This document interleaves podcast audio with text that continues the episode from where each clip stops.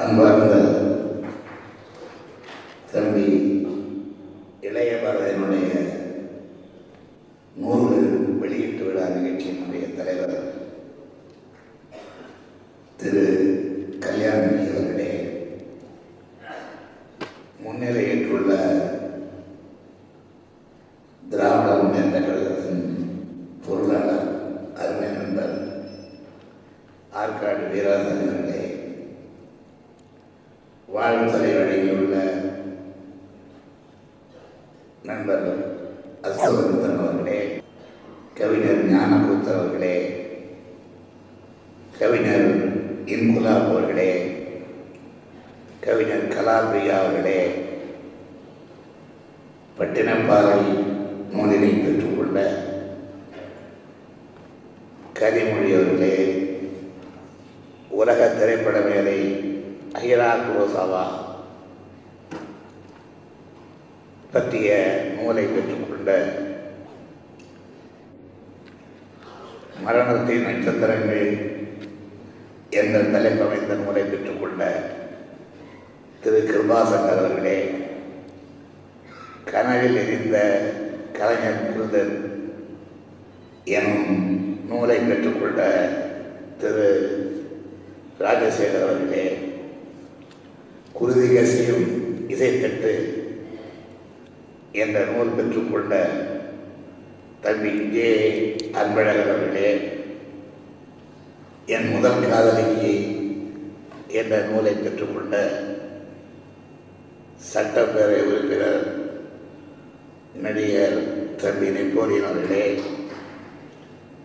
மற்றும் தம்பி ராஜா அவர்களே பிரபஞ்சகாரம் எனும் நூலை பெற்றுக்கொண்ட நண்பர்கள் எஸ்பி ராஜகோபால் அவர்களே மா அவர்களே. வரவேற்புரையும் இடையிடையே உரையும் ஆற்றிய நண்பர் வேல ராமமூர்த்தி அவர்களே தொகுப்புரையாற்றிய பாரதி கிருஷ்ணகுமார் அவர்களே நன்றி உரை இருக்கின்ற சந்தியா நடராஜன் அவர்களே பெரியவர்களே தாய்மார்களே என் உயிரினும்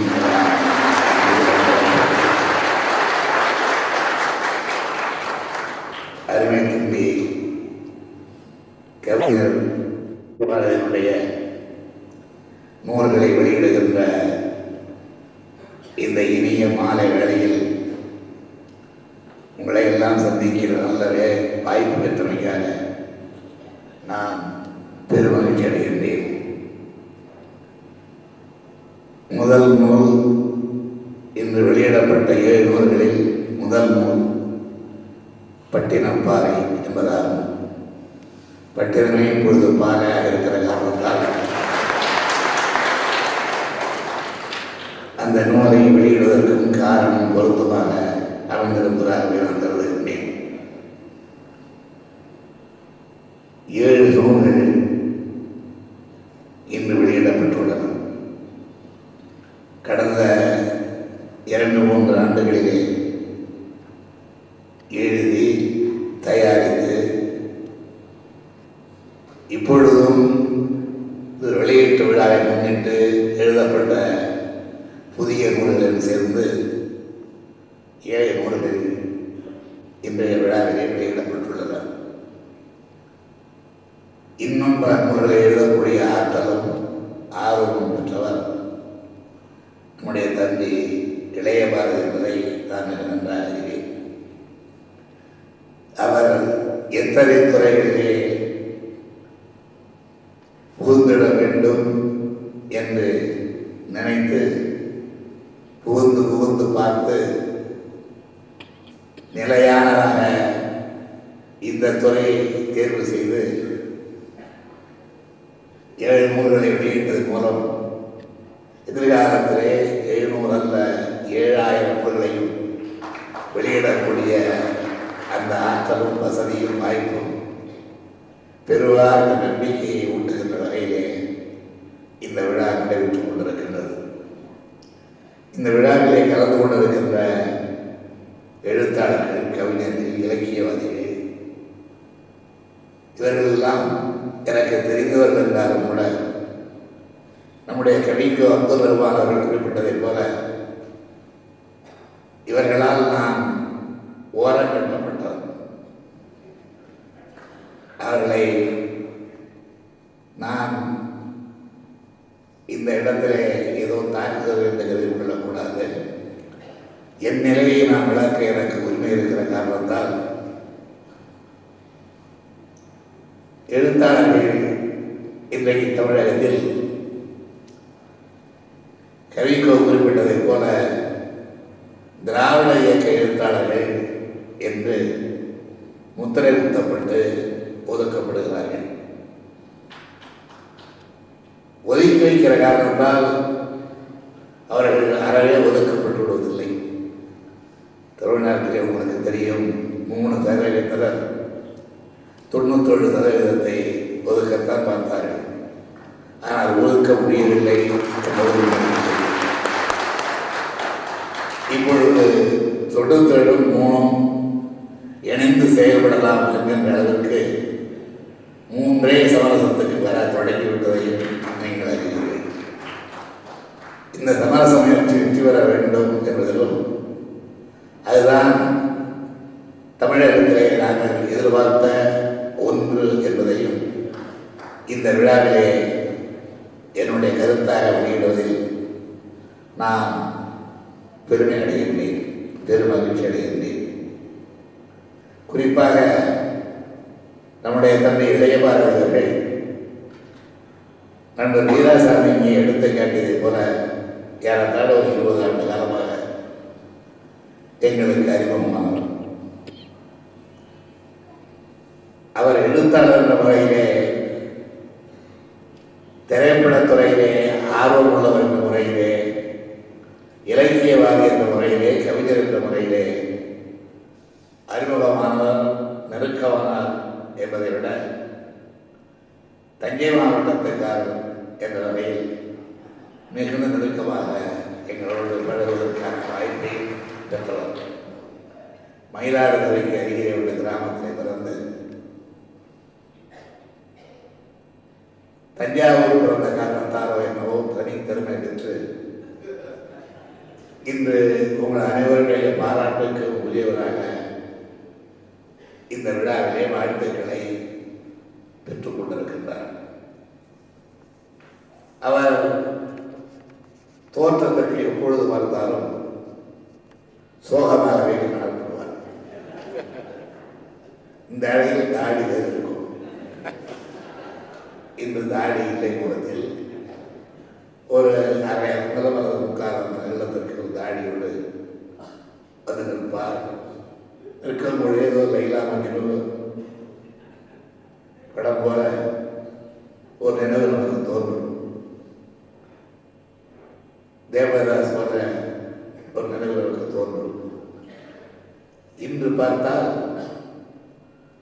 அவர் எவ்வளவு மகிழ்ச்சியாக இருக்கிறார் என்பதற்கு அடையாளமாக தாடியை அறவே நீக்கிவிட்டு இந்த மேடையில் அமர்ந்திருக்கின்ற அழகை கண்டு நான் கூறி சொல்லுகிறேன் தாடியை பற்றி அவர் எழுதிய கவிதையை பிடிக்கிறேன். சோகத்தின் பெயர்கள் காதலை புதைத்த கல்லறையில் மண்டிய புற்காடு. தாடினா என்ன சொல்றாரு? சோகத்தின் பெயர்களாம். கலரை புதைத்த கல்லறையில் மண்டிய புற்காடாம் இதற்கு இந்த புற்காடெல்லாம் அழிந்து இந்த அளவுக்கு வளவழப்பாக ஹெலிகாப்டர் வந்து இறங்கக்கூடிய ஹெலிபேட் மாதிரி வளவழப்பாக இது ஆக்கப்பட்டிருக்குது ஹெலிகாப்டர் ஹெலிபேட் ஒன்றும் ஞாபகம் போகக்கூடாது. அவர் முகத்திலே இருக்க வேண்டும் என்று நான் கேட்டுக்கொள்கிறேன். அவ்வளவு உற்சாக இந்த விழாவை அவர் கொண்டாடி கொண்டிருக்கிறார் சாதாரணமான விஷயம் அந்த ஒரு எழுத்தாளருக்கு அவருடைய எழுத்துக்கள் அங்கீகாரம் பெறுவதும் ஆதரவு பெறுவதும் அரங்கேறுவதும் அரங்கேறுகின்ற இடத்துல அறிஞர்கள் மக்கள் கலந்து கொண்டு நிறைந்த மனத்தோடு வாழ்த்துவதும் சாதாரணமான விஷயம் அல்ல இங்கே வந்திருக்கின்றவருடைய நண்பர்கள் அனைவரும் நிறைந்த மனத்தோடு உற்ற தோழனை உயிருக்கு உயிரான ஒரு நண்பரை மேலும் மேலும் உயர வேண்டும் என்ற பெற்றோர்கள் தான் இங்கே இந்த மேடையிலே வந்து அவரை வாழ்த்திக் கொண்டிருக்கிறார்கள் அதுபோல எதிரிலே வைத்திருக்கின்ற அவையோர்களும் அதே எண்ணத்தோடு அவரை வாழ்த்திக் கொண்டிருக்கிறார்கள் ஏனென்றால் மிகுந்த அல்லலுக்கிடையே சோகங்களுக்கிடையே எதிர்நீச்சல் போட்டு முன்னேறி கொண்டிருப்பவர் தம்பி இளையவாறு அவரை கைதூக்கிவிட வேண்டிய பொறுப்பை நான் ஏற்றுக்கொள்ள வேண்டும் என்று கருதிய காலமெல்லாம் உண்டு. ஆனால் நான் கையை நீட்டும் பொழுது எனக்கு தொல்லை கொடுக்கக்கூடாது எனக்கு சங்கடம் வழங்கக்கூடாது என்று ஒதுங்கிக் கொள்வார் அதனால் அவருக்கு சில சுமைகளும் இருந்தது உண்டு ஆனால் இன்றைக்கு அவருடைய வாழ்க்கையிலே உங்களுடைய வருகையால் வாழ்த்துக்களால் மனச்சுவை நீங்கி சுவை ஏற்பட்டிருக்கிறது என்றே நான் கருதுகின்றேன் இந்த சுவை தொடர்ந்து அவருக்கு கிடைக்க வேண்டும் என்று நான் விரும்புகிறேன் இந்த ஏழு நூல்களிலும் புரட்டி பார்த்தால் சூரியன் என்கின்ற சொல் ஒரு முன்னூறு டைமிலாவது வந்தது நான் வேடிக்கைக்காக சொல்லவில்லை விளையாட்டுக்காக சொல்லவில்லை. கொஞ்சம் சிரமப்பட்டு என்னுடைய எழுத்தாளர் நண்பர்கள் கவிஞர்கள் இந்த ஏழு நூல்களையும் புரட்டி பார்த்து சூரியன் இந்த இடங்களை எல்லாம் எண்ணி பார்த்தது. ஒரு முந்நூறு நானூறு இடங்களில் சூரியன் விழுகிறான் ஒரு இடத்தில் தான் சூரியன் விழுகிறான் கிழக்கு நிற்கிறது ஆனால் அவருடைய உள்ளமெல்லாம் ரத்த ஓட்டமெல்லாம் சூரியன் சூரியன் சூரியன் என்று வருவதற்கு என்ன காரணம் என்று எனக்கு தெரியும் அவருக்கு தெரியும் என்னை அவரை உணர்ந்தவர்களுக்கு தெரியும். அப்படி அதே நினைவோடு அவர் கவிதைகளை தான் கவிஞனாகிவிட்ட காரணத்தால் இந்த சமுதாயத்தில் ஏற்பட வேண்டிய மாற்றத்தை பற்றிய நினைப்பை அவர் விட்டுவிட்டார் என்று பொருளல்ல.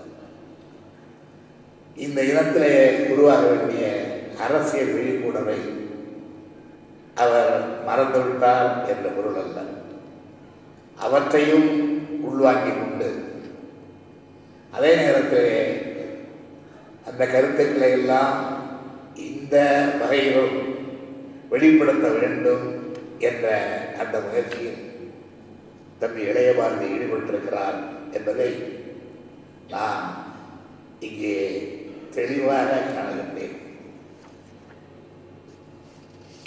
அவருடைய கவிதைகளை இங்கே என்னுடைய கவிஞர் மக்கள் எல்லாம் ஒவ்வொன்றாக எடுத்து அது சிறப்புகளை எல்லாம் சொன்னார்கள். எப்பொழுதுமே கடைசியாக பேச வருகின்றவனுக்கு ஒரு சங்கடம். அது இப்படிப்பட்ட புத்தக வெளியீட்டு விழாக்களில் கடைசியாக பேசுகிறவன் எதை எதை குறித்து வைத்திருக்கிறானோ அதையெல்லாம் முன்பதிலே பேசுகின்றார்கள் பலவற்றை திருடிக்கொண்டார்கள் சொல்ல மாட்டேன் அவர்கள் அவற்றால் கவரப்பட்டு அவைகளை வெளியிட்டு விடுவார்கள். அப்படி இடமிருந்து பறிக்கப்பட்ட ஒரு பொருள்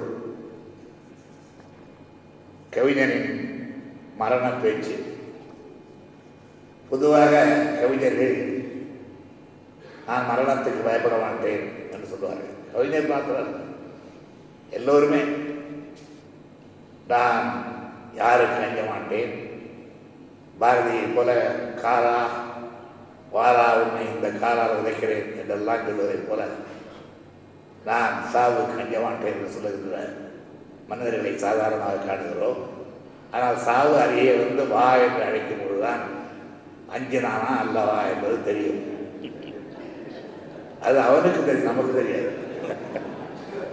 அது அனுபவிப்பவனுக்கு தான் தெரியும். சாவு அருகே வந்து கொண்ட நேரத்தில் அவனுடைய மனம் என்ன பாடுபடும் என்பதை கவிதை அழகுக்காக சொல்லிவிடலாம். பா பாரதியாக இருந்தாலும் சரி இளைய பாரதியாக இருந்தாலும் சரி எல்லாரும் சாவை பற்றிய ஒரே எண்ணம் தான் கவிஞரை விட்டுக் கொடுக்கக்கூடாது என்பதற்காக நம்ம அப்துல் அவர்கள்? இங்கே பேசும்பொழுது மரண பயம் இல்லை என்று சொன்னார்கள். நான் கேட்கிறேன் பெருமானாரை உங்களுடைய உங்களுக்கு இல்லையா? எல்லாருக்கும் மரண பயம் உண்டு அது அருகே வந்தவுடன் நான் உன்னை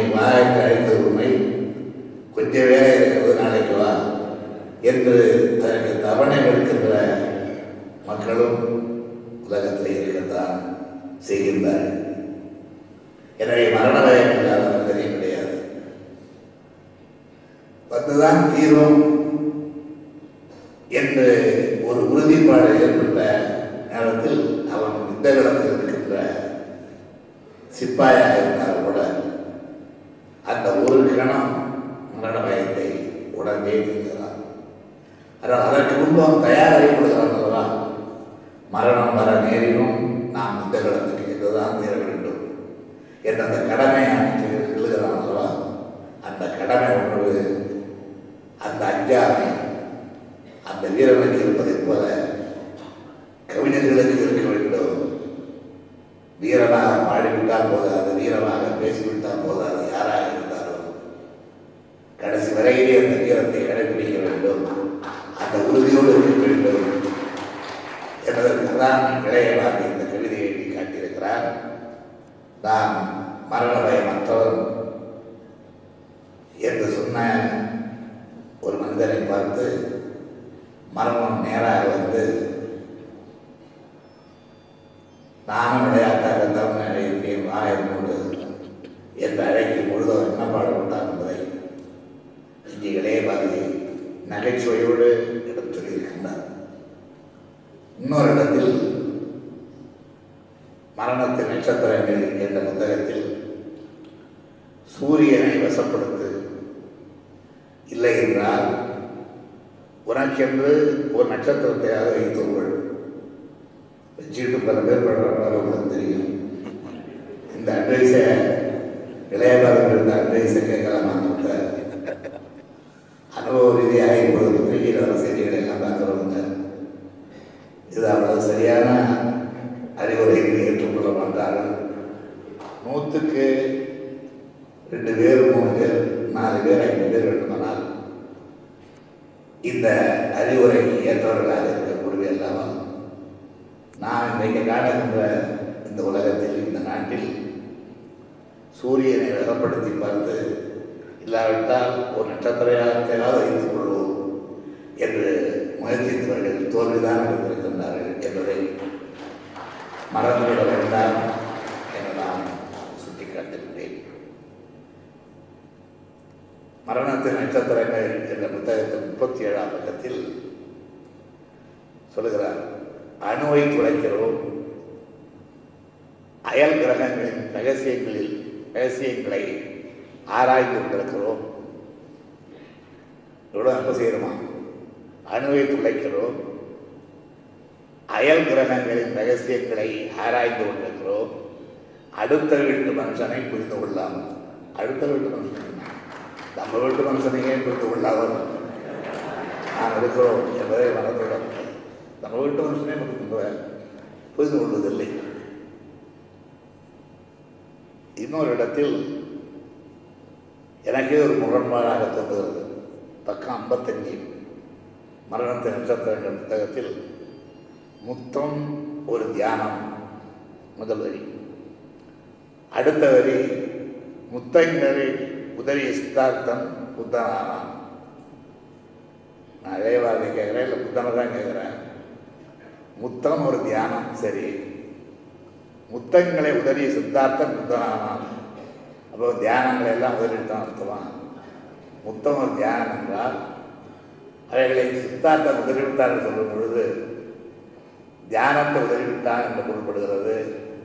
அதை நம்முடைய இளங்கவிஞர் இளைய பாரதி கவனிக்க வேண்டும் என்று கேட்டுக்கொள்கிறேன் யுத்தத்தால் அழிவதை விட முத்தத்தில் அழியலாம் இதுவும் இளைய பாரதி வேலையில் தான் இதை முன்கூட்டியே பிடிச்சி தான் ஹிட்லர் வந்து சாகும்போது யுத்தத்தில் சாக வேண்டாங்க யுவாபரின் பக்கத்தில் உட்கார வச்சு முத்தம் கொடுத்தபடியே செத்தான் என்ற கருத்தரம் முடித்திருக்கிறது போலும் என் நான் கருதுகின்றேன்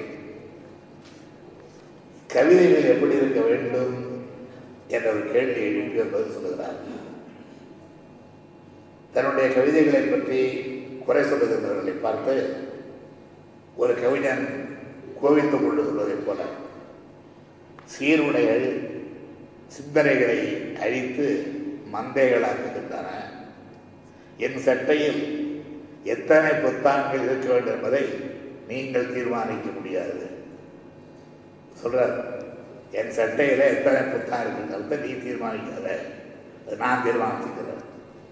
ஒத்தாவரையும் சரி. எத்தனை சிப்புங்கிறதெல்லாம் இதில் இது இதவர்களை தீர்மானிக்க வேண்டிய அவசியம். அதை பற்றி இன்றைக்கி வரப்படாதுன்னு ஜிப்பே நீ போடா அப்படின்னா படத்தையே பயணம்னு சொல்கிற அளவுக்கு நான் வந்துட்டதா ஏன் இதை சொல்கிறேன்னா அவர் சொல்ல வர்றது கவிதை எப்படி வேணுமானாலும் எழுதலாம். என்கின்ற உரிமை கூறுவதாக கூறுகிறாரோ என்று நான் கருதுகின்றேன். நான் கூட மரபு கவிதை எழுதுவோன் அல்ல. என்னுடைய கற்பனையிலே உருகின்ற சொற்களை வைத்து பின்னி அவைகளை கவிதைகள் தரு தந்து கொண்டிருப்பவர். அது கவிதைகளாக தானாக உறுப்பெற்றால் அது கவி அந்த கவிதையின் குற்றவை எழுதுவதை என் குற்றம் அல்ல. அப்படி பல எழுதியிருக்கிறேன். இது நேற்றல்ல நாற்பதாம் ஆண்டிலிருந்து எழுதியிருக்கிறேன் குடியரசு அலுவலகத்திலே துணை ஆசிரியர் பொறுப்பை ஏற்று நான் பணிபுரிந்த நேரம் போக அந்த பணி போக மற்ற நேரமெல்லாம் கவிதை எழுதுவதுதான் என்னுடைய வேலை. அப்பொழுது நான் எழுதியதுதான் குடிசைதான் ஒரு புறத்தில் கூறிய வேல்வாள் வரிசை அமைத்திருக்கும் மையத்தை பிடிப்பதற்கும் வெம்பகை முடிப்பதற்கும் அடித்து வைத்த படைக்கலம் போல் மின்னும் மலிரும் புலியின் உகையிலே அழகில்லை புதுமை அல்ல. கிளியும் மெய்சிலிருப்பும் கீழிறக்கும் தன்மையும். தலைகாட்டா மானத்து முறவிடம் மரவன் மாளிகை. இல்லத்து வாயிலே கிண்ணத்து சோரோடு வெள்ளத்தை சிறிது கலந்து வயிற்றுக்குள் வழி அனுப்ப திறந்து பிடியெல்லாம் எடுத்து போட்டால் பெருநரை கழி உறுத்தி. ஓடி வந்தான் ஒரு வீரன் ஒரு செய்தி பாட்டி என்றான். ஆடி வந்த சிறுமி போல் பெருமூச்சு வாங்குகின்ற ஆண்மகன் அணி தம்பி. மூச்சுக்கு மூச்சு இடைவேளை ஏற்படட்டும். பின் பேச்சுக்கு துவ துவக்கம் செய்கின்றார் அந்த கிண்டலுக்கு பேர் போன கிழட்டு தமிழச்சி வேடிக்கை நேரம் இருந்த பாட்டி உன் வாடிக்கை கேதியை விட்டுவிடு. மடிந்தான் உன் மகன் களத்தில் என்றான். மனம் முடிந்தது நிமிர்ந்தால் தாய் கிழவி ஒரு முறை. தாயம் மாடுகள் காய்களை விட்டுவதுண்டு களம் அதுதான். காயம் மாறுகளா முதுகலா என்றால் முதுகில் என்றால் கிழவி துடித்தனர் இதயம் இடித்தனர் வாழை இடித்தனர் முழு வரித்த திக்கே நோக்கி முடிக்கினார் வேகம். கோழைக்கு பால் கொடுத்தேன். குப்புற விழுந்துட்டார் சாகாத கண்டாளம் அவருக்கு பிறந்தானா? அடடா மாணவங்கி குட்டி சுவருக்கு கீழாக விழுந்து விட்டான். இமய வரங்கனிலே வீரம் சிரிக்கும் இங்கு வீணனரங்கனிலே இசை துடிக்கும். அதுவும் மானம் மானவென்றே முழக்கும். மதுவும் சுறாவும் உண்டு வாழும் மானமற்ற முசபானே. ஏடா மரத்தமிழ் குடியிலே மாசூரி விட்டாய் திண்டு கொழுத்தாய். துவர்வாய்ந்த தோள்களுக்கே திறமெடுக்கவில்லையோ?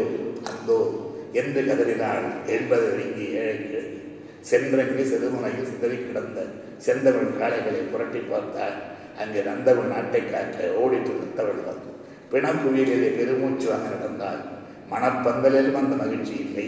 மகன் பிறந்தபோது மகிழ்ச்சிக்கு இல்லை உண்டு. அவன் இறந்து கிடந்தான். ஈட்டிக்கு மார்பு காட்டி. அடடா.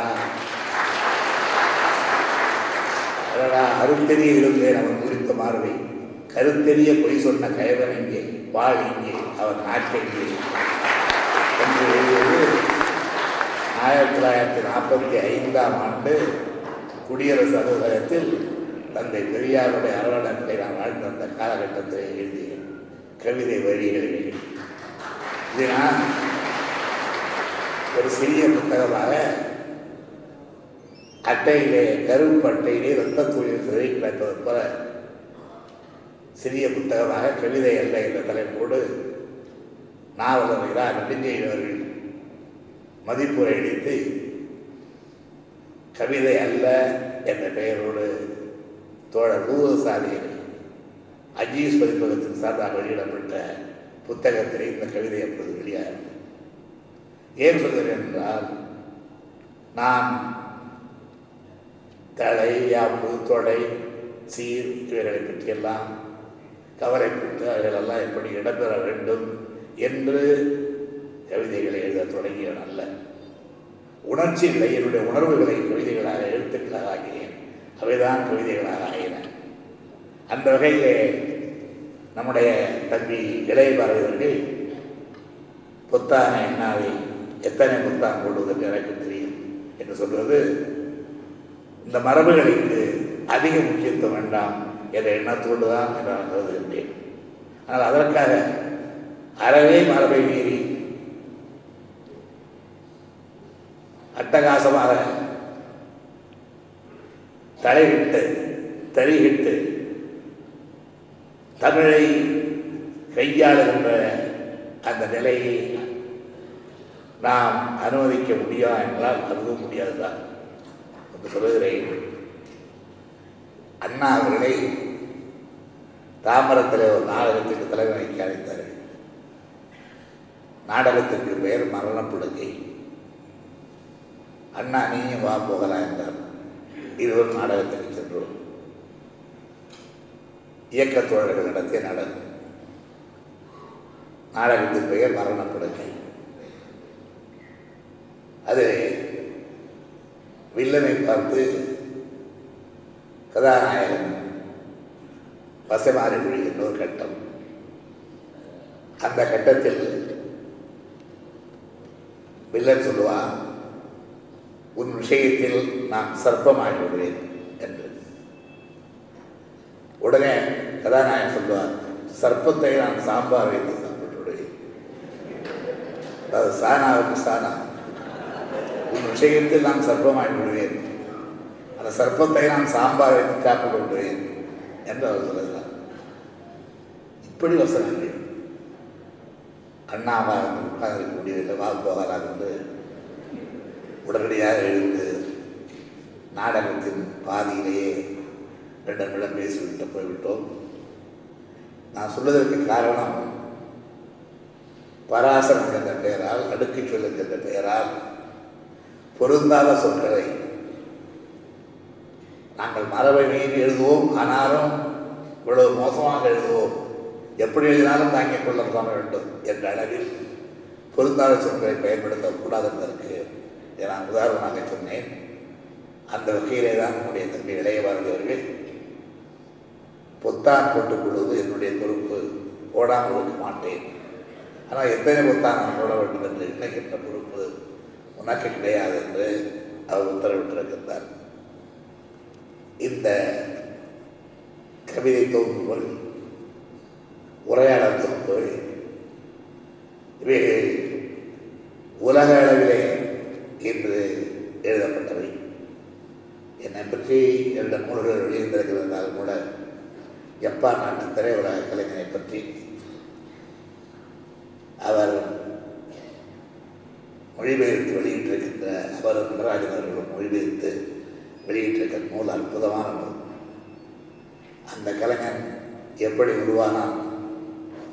சிறுபிராயத்தில் நேரும் தந்தையோடு திரைப்படங்களில் செல்கின்ற வழக்கத்தை கொண்டிருந்த அந்த கலைஞன் உலகம் புகழக்கூடிய கலைஞனாக எப்படி ஆனான் என்பதை விவரிக்கின்ற அந்த நூலையும் அதே போலவே பல பிரச்சனைகளை அலசி ஆராய்கின்ற கருத்து சுரங்கமாக பல நூல்களையும் மொத்தம் ஏழு நூல்களையும் இன்றைக்கு அவர் வெளியிட்டிருக்கிறார். நான் இங்கே பகிரங்கமாக அறிவிக்கின்றேன். அவர் திராவிட இயக்க இலக்கியவாதி திராவிட இயக்க எழுத்தாளர் திராவிட இயக்க கவிஞர் ஒத்துக்கொள்வார் என்று கருதுகின்றேன் மறுக்க மாட்டார் என நன்றாக தெரியும். அந்த திராவிட இயக்க கலைஞனை திராவிட இயக்க கவிஞனை இது நான் உங்களிடத்தில் அறிமுகப்படுத்த பார்த்து சொல்ல மாட்டேன். அரங்கேற்றுகிறேன் என்று சொல்ல மாட்டேன்.